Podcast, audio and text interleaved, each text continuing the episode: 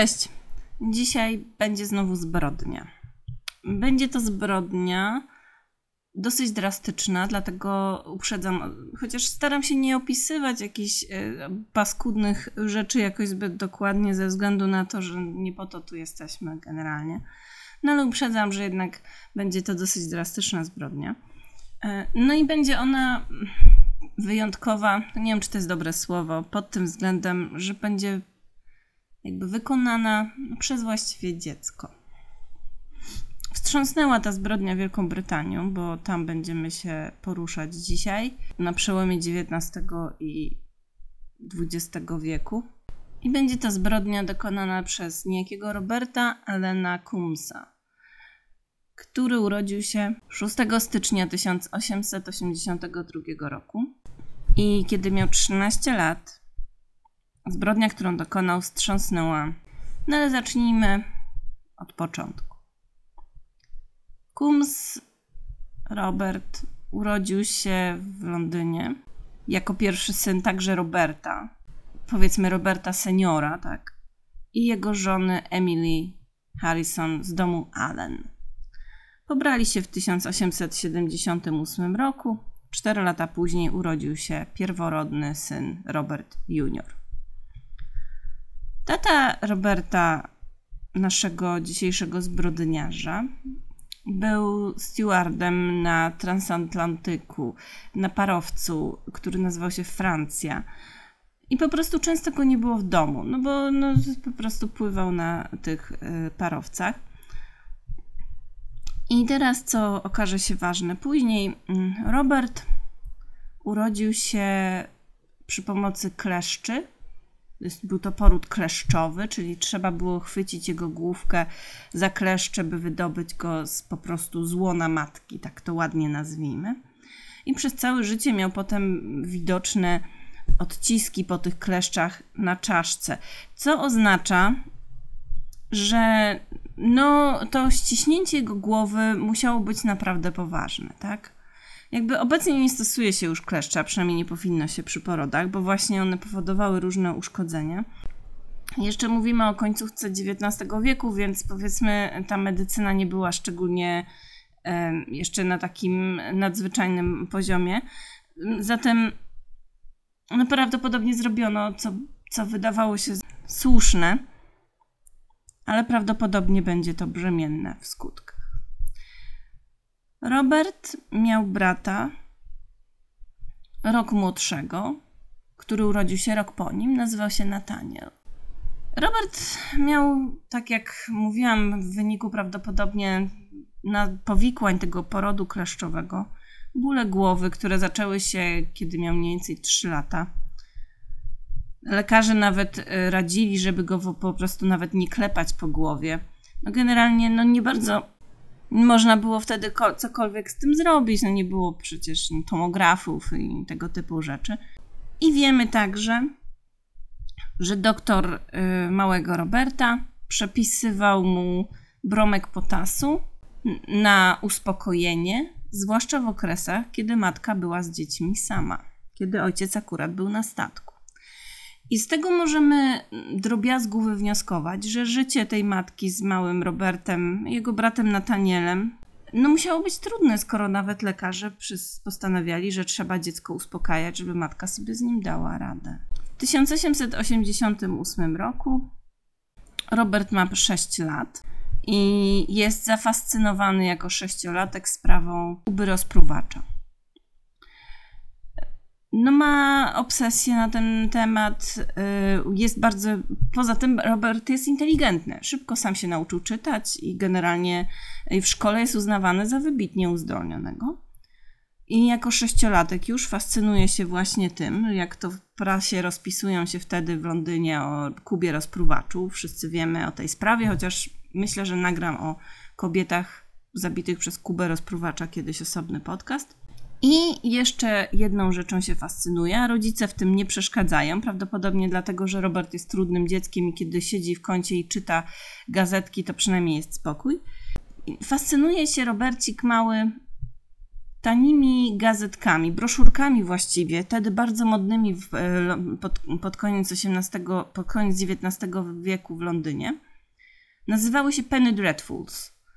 Na pewno część z Was kojarzy serial pod podobnym tytułem, który jest inspirowany właśnie tymi gazetkami Penny Dreadfuls. To były takie tanie serie, powiedzmy, literatury, mm, opowiadań właściwie, produkowane właśnie w XIX wieku w Wielkiej Brytanii.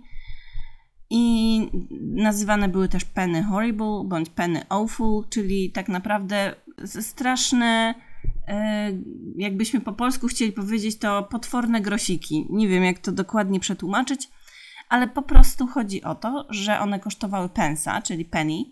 E, no i to były opowiadanka, które opowiadały o różnych, e, wiecie, strasznych rzeczach, o potworach, o morderstwach, o nie wiem, duchach, o no, wszystkich różnych takich gore rzeczach. I rodzice pozwalali dziecku to czytać.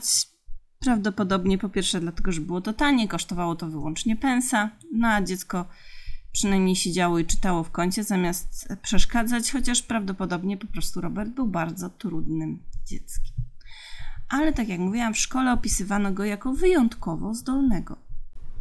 Mało tego, y, Robert był też bardzo samodzielny. Jak się pewnie domyślacie, skoro jako sześciolatek już fascynuje się Kubą rozpruwaczem, a to nie jest tak, że ma dostęp do internetu, czyli musi sięgać po jakieś gazety i tak dalej. Y, no, a to jako ma 12 lat, samodzielnie odbywa bardzo skomplikowaną podróż z przesiadkami by uczestniczyć w procesie mordercy Jamesa Reeda. To był też bardzo głośny, mm, głośny morderca w tamtych czasach. Więc no, tu już widzimy po pierwsze zainteresowania naszego Robercika, po drugie jego samodzielność, przedsiębiorczość, która się jeszcze objawi, no i pewne niepokojące skłonności. No i dojdźmy do tego morderstwa. Doszliśmy już do wieku, który ma 12 lat i poszedł na proces mordercy. A jak mówiłam, kiedy ma 13 lat, dokona straszliwej zbrodni, którą zaplanuje, ponieważ razem ze swoim bratem Natanielem pewnego dnia Robert nabywa nóż z jasną intencją, że tym nożem zabije swoją matkę. Nóż kosztował 5 pensów, jakby 5 gazetek Penny Dreadfuls, i nabywa ten nóż tydzień przed morderstwem. Najpierw ukrywa go w koszu na śmieci na podwórku, a potem w jakimś nieużywanym kominie we własnym domu i czeka na okazję. Robert senior, ojciec Robercika juniora i Nataniela, akurat wyjeżdża na jakiś czas znowu, no bo płynie na statku w kolejną podróż, tak jak zwykle. 6 lipca 1895 roku. Zostawia rodzinie gotówkę, żeby im starczyła na życie do czasu jego powrotu. Dzień po jego wyjeździe, po wyjeździe ojca, Emily, matka Roberta i Nataniela, zbiła Nataniela i powiedziała Robertowi, że Nataniel chciał ją zabić. Todzież mówił, że chce ją zabić. Pomyślała, że to takie, wiecie, no, gówniarz wygaduje głupoty, należy go sprać. I około czwartej nad ranem, 8 lipca 1895 roku, kiedy matka śpi, Robert dźga matkę dwa razy nożem w okolicy serca, kiedy ona leży w łóżku i uderzał jej głowę pałką. Na dodatek Robert sypiał w sypialni matki i po tym jak ją dźgnął i uderzył w głowę, idzie dalej spać. Budzi się około dziewiątej rano, jest to poniedziałek, idzie do Nataniela do pokoju i mówi mu, że zabił ich matkę. Nataniel mu nie wierzy i mówi, że musi to zobaczyć. W sądzie potem okaże się, że matka o tej dziewiątej rano wciąż jeszcze żyła, tylko była w agonii przykrywają jej głowę czymś, jakąś szmatą i wychodzą. To jest ta najdrastyczniejsza część. Więcej postaram się już nie mówić o takich rzeczach, ale to było potrzebne, by opowiadać dalej o procesie i o całej sprawie. Pamiętacie, ojciec zostawił pieniądze, między innymi tak zwanego mm, złotego funta. To była bardzo duża kwota pieniędzy. Bierze od matki z, pieni- z portmonetki tego złotego funta i prosi y, sąsiada Jamesa, żeby rozmienił tę monetę na drobniejsze, ponieważ y, musi zapłacić czynsz. Robert był na tyle ogarnięty, że wiedział, kiedy płaci się czynsz, że trzeba go zapłacić. Chciał uniknąć prawdopodobnie tego, by landlord, powiedzmy, nie przyszedł do domu. I prosi tego sąsiada, by po, po, pomógł mu zapłacić ten czynsz. Powiedział sąsiadowi, że matki akurat nie ma, a sąsiad się zgodził. Słuchajcie, no to jest końcówka XIX wieku, nikogo nie dziwi to, że dzieci zostają same w domu, zwłaszcza 13-letnie i że same załatwiają swoje sprawy, to są zupełnie inne czasy, zupełnie inna epoka. Tego samego dnia, nadal tego poniedziałku, w tym ten poniedziałek, Robert zapłacił czynsz za cały tydzień, yy, nadal ma resztę pieniędzy i razem z Natanielem postanawiają, no wiecie, rozerwać się i kulturalni chłopcy idą sobie na mecz krykieta. A w, na kolejny dzień, to jest wtorek, bo pamiętajcie, to jest lipiec, podobno lato było w tego roku wyjątkowo upalne. E, Robert posypuje ciało matki wapnem, żeby, no wiecie, po prostu nie śmierdziało. I żeby kontrolować rozkład. Robert był w tym temacie bardzo obeznany. Nadchodzi kolejny dzień środa i Robert postanawia skontaktować się z 39-letnim Johnem Foxem, który pracuje w porcie, który zna jego ojca I Fox był upośledzonym umysłowo mężczyzną. Był kiedyś marynarzem na statku, który nazywał się Egipt, ale w, kiedy no, ten Egipt stanął w płomieniach, stracili ten statek, no to e, John Fox był już zbyt przestraszony, miał traumę, żeby wjeżdżać na, mm, wchodzić na pokłady i zaczął pracować po prostu jako przy brzegu pracownik portowy. Fox y, był przyjacielem ojca i był, tak jak mówiłam, upośledzony umysłowo, więc jego czujność była także przytłumiona. No i znał Roberta y, jako syna oczywiście swojego kolegi. No i Robert poprosił Foxa, aby się nimi zaopiekował, ponieważ ich matka jest y, akurat wyjechała. No i poprosił też Foxa, by w ich imieniu oddał do Lombardu parę rzeczy, między innymi złoty zegarek ojca.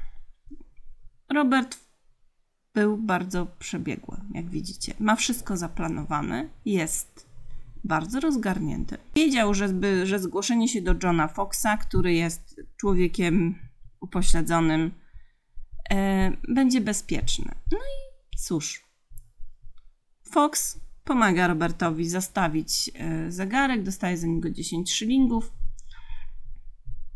Potem idą do innego lombardu, to też jest bardzo przebiegłe, żeby nie wszystko w jednym miejscu. I Fox zastawia z kolei drugi srebrny zegarek, a w trzecim lombardzie zostawiają mandolinę. Mandolinę, na której kiedyś grywał Robert Cick Jr. oczywiście. I Fox y, zostaje opiekować się, jak poprosił ich Robert Jr. z chłopcami. Śpi jednakowoż par na parterze, a matka gnije na piętrze.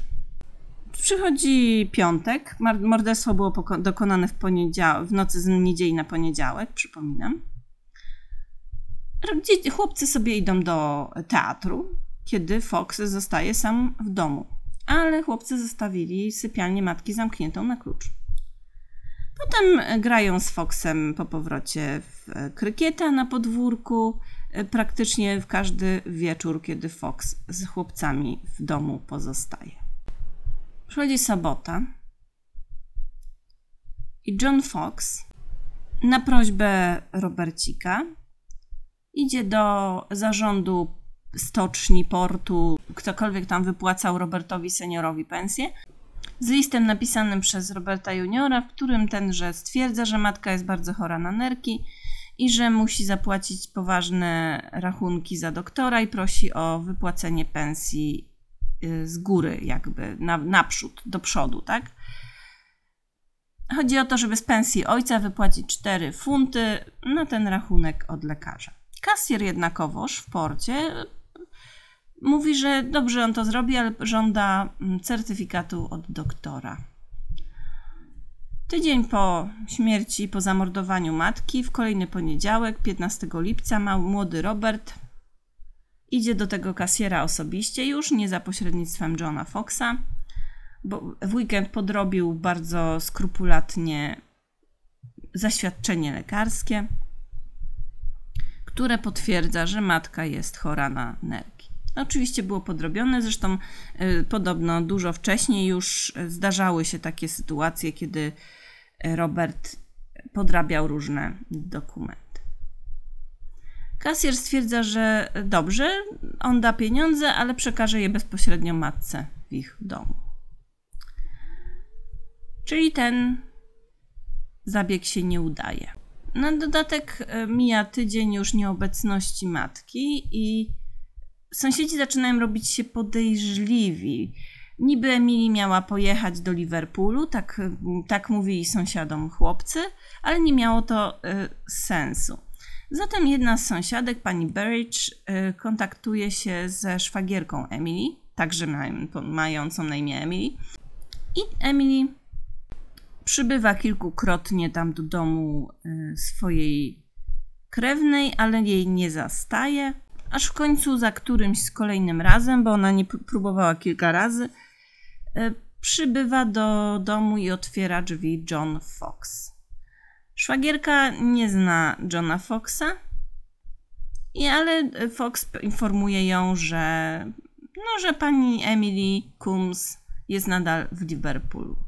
Półtora tygodnia po morderstwie, w środę 17 lipca o 9 rano, znów przychodzi, dobija się do domu, bo jest zaniepokojona nieobecnością swojej krewnej.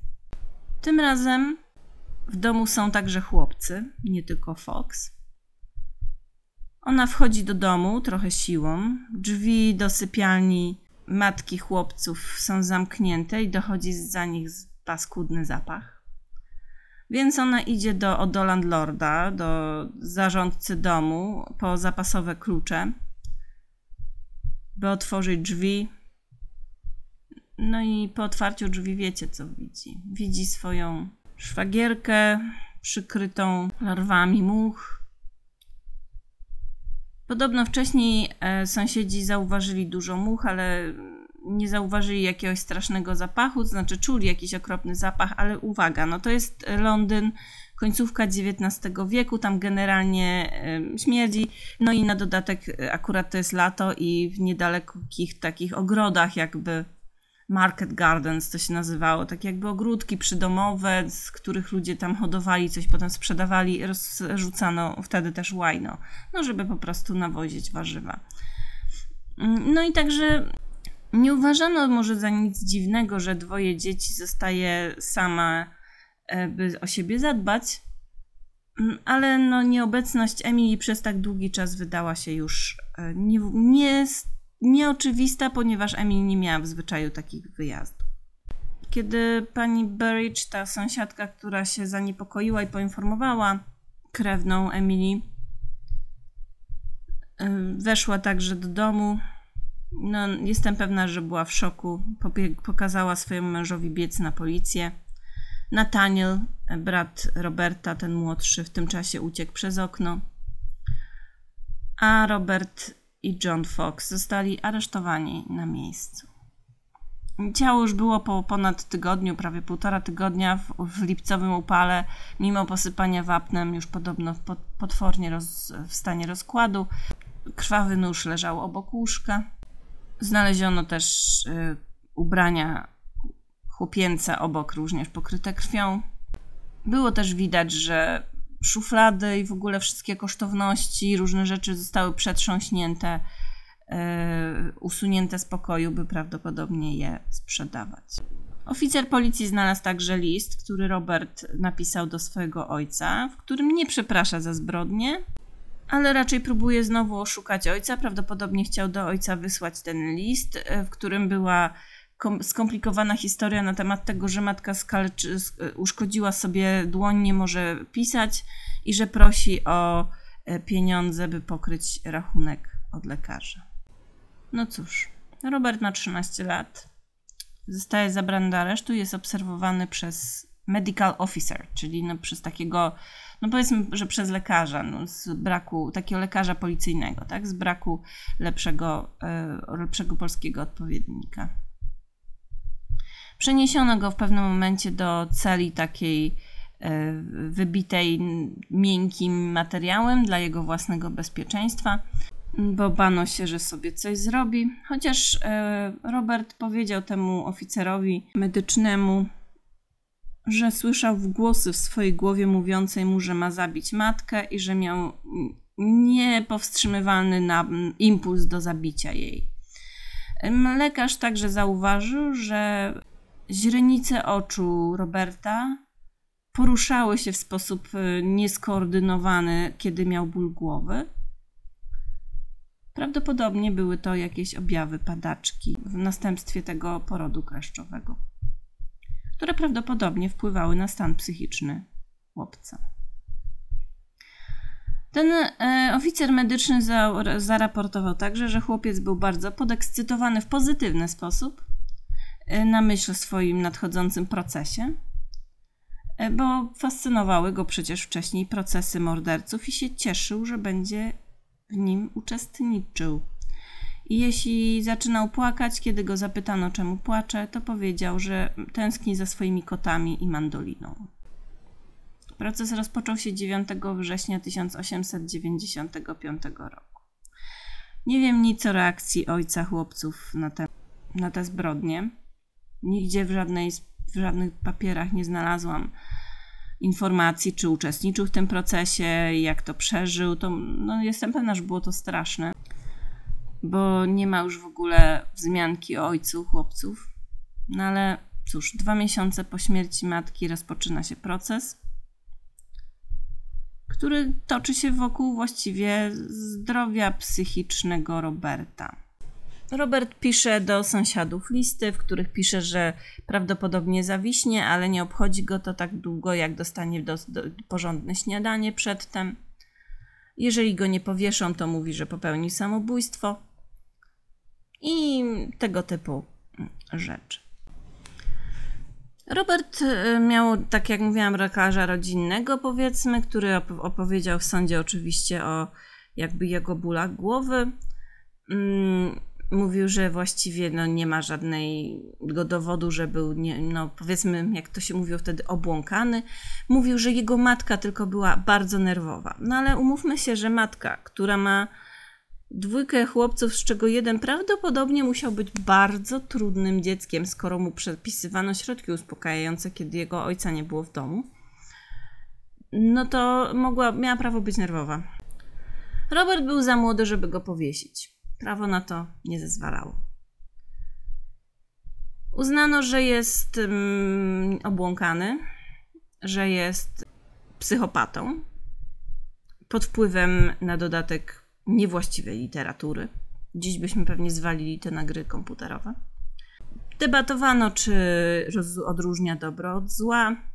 Uznano, że zbrodnia była jednak wykonana z premedytacją, bo przecież tydzień przed nią zakupił nóż. Ale oczywiście uznano także, że ma fragmenty, momenty życia, kiedy jest zupełnie świadomy wszystkiego i ma momenty, kiedy ma właśnie te takie ataki manii. No w każdym razie skonkludowano, że jest no, niezrównoważony i nie ma w ogóle żadnego zrozumienia moralności. I został uznany za winnego i postanowiono go umieścić na nieokreślony wtedy jeszcze czas w szpitalu Broadmoor psychiatrycznym e, i był najmłodszym więźniem tego oddziału kryminalnego tego szpitala. Chłopca tego młodszego, Nataniela, uznano za niewinnego. Ta, podobnie było z y, Foxem, który no, także nie został uznany za winnego, bo Fox prawdopodobnie akurat o niczym nie wiedział. Jeśli chodzi o tego Nataniela, dwunastoletniego, szczerze mówiąc, mam wątpliwości, czy był tak zupełnie niewinny. Nie mówię o udziale w samym morderstwie, ale przecież uczestniczył potem w całej tej chucpie, chociaż może był zmanipulowany. W- Pod koniec XIX wieku uważano, że Broadmoor było miejscem jakichś straszliwych horrorów, Mm, no ale już pod koniec XIX wieku Broadmoor e, trochę się ucywilizowało. Ta psychiatria może jeszcze jakaś nowoczesna nie istniała, ale stosunek do więźniów pod koniec XIX wieku już był, się znacznie poprawił co do tego, w stosunku do tego, co było wcześniej. I w latach już tak tych 90. XIX wieku Broadmoor było dosyć zaskakująco ludzkie.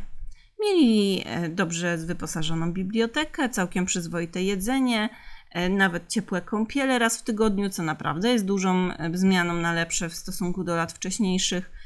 Robert Coombs, który tam trafił jako chłopiec, swoją drogą na początku był na oddziale kobiecym, ponieważ bano się no, dziecko umieścić z mężczyznami na oddziale kryminalnym. Dołączył tam do zespołu, bo pacjenci mogli, mieli tam swój zespół muzyczny. Grał tam w krykieta, no generalnie podobno kwitu. I spędził tam 17 lat. Został wypuszczony w 1912 roku, po 17 latach, mając lat 30. Czemu uznano, że można go już wypuścić? Nie wiem. No ale tak zdecydowano, ponieważ nie był umieszczony tam na jakiś określony czas, no po prostu decyzja należała do lekarzy. I tak wychodzi w 1912 roku, a dwa lata później emigruje do Australii, ponieważ wcześniej do tej Australii wyemigrował jego młodszy brat Nathaniel. I wstępuje w Australii do armii Robert po przybyciu. W czasie I wojny światowej zdobywa nawet medal Medal of Honor się nazywał. Dostaje go w 1916 roku za, za odwagę i za, za to, że nosił e, na noszach swoich rannych kolegów. Zadziwiająca jest to sprawa, że znalazł w sobie jakieś współczucie dla kogokolwiek. Nie wiem, nie będę tego w żaden sposób oceniać, bo jest z tym trudno to ocenić. Po wojnie pracował na farmie, uczył muzyki, bo był przecież bardzo muzykalny. Od dziecka grał na mandolinie, potem w tym zespole w szpitalu psychiatrycznym. Potem otworzył swój własny taki właśnie market garden, czyli taki ogród y, warzywny, który sprzedawał swoje plony. A jego młodszy brat był swoją drogą, poszedł trochę w ślady ojca, bo pracował na statku, był palaczem na okręcie bojowym australijskim w czasie I wojny i zmarł ten młodszy brat w 1946 roku. Sam Robert umiera 7 maja 1949 roku, mając lat 67. Nigdy się nie ożenił, ale adoptował chłopca, któremu zostawił wszystko, co posiadał i został pochowany w Australii od mordercy do bohatera wojennego. Jest to bardzo dziwna droga i bardzo ambiwalentnie się w stosunku do tego, szczerze mówiąc, czuję. Bo ta zbrodnia na matce była wyjątkowo bezlitosna, wyrachowana, po której nastąpiły właściwie kompletnie pozbawione uczuć następstwa, spokojne właściwie życie, bez kompletnie żadnego, mm, żadnego poczucia winy. Nie wiem. Robert Coombs przeszedł do historii jako najmłodszy matkobójca w Wielkiej Brytanii, który jako najmłodszy pacjent kryminalnego oddziału Broadmoor tam przebywał. Miał na pewno niewątpliwie problemy psychiczne, na pewno organiczne jakieś problemy z mózgiem w wyniku tego porodu kleszczowego. Czy to go usprawiedliwia? No nie wiem, może trochę. Trudno powiedzieć. Czy odkupił winy? No to też trudno powiedzieć, tak? Czy, czy w ogóle istnieje coś takiego? Jestem pewna, że oczywiście mając lat 30 jesteśmy innymi ludźmi już niż mając lat 13. Czasami trudno jest y, poważnie traktować karanie kogoś za jakąś zbrodnię sprzed 50 lat na przykład, ponieważ no to nie jest już ten sam człowiek, tak? No ale nie wiem. Sami sobie wyróbcie zdanie na ten temat. I opowiedziałam Wam o tej zbrodni, no bo to była jedna z tych właśnie najbardziej e, wstrząsających i takich rekordowych, powiedzmy, na wyspach. No i to tyle na dzisiaj. Do usłyszenia.